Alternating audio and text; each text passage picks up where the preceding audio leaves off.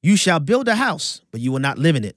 You shall plant a vineyard, but you will not use its fruit. My name is Abraham Hamilton III, and this is the Hamilton Minute.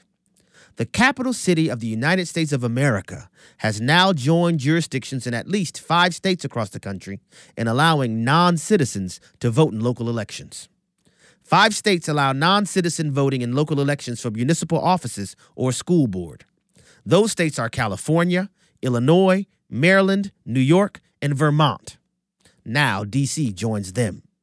When foreign nationals who have no stake in our nation's future are allowed to vote, it undermines the importance of citizenship. It's almost as if that's the true goal.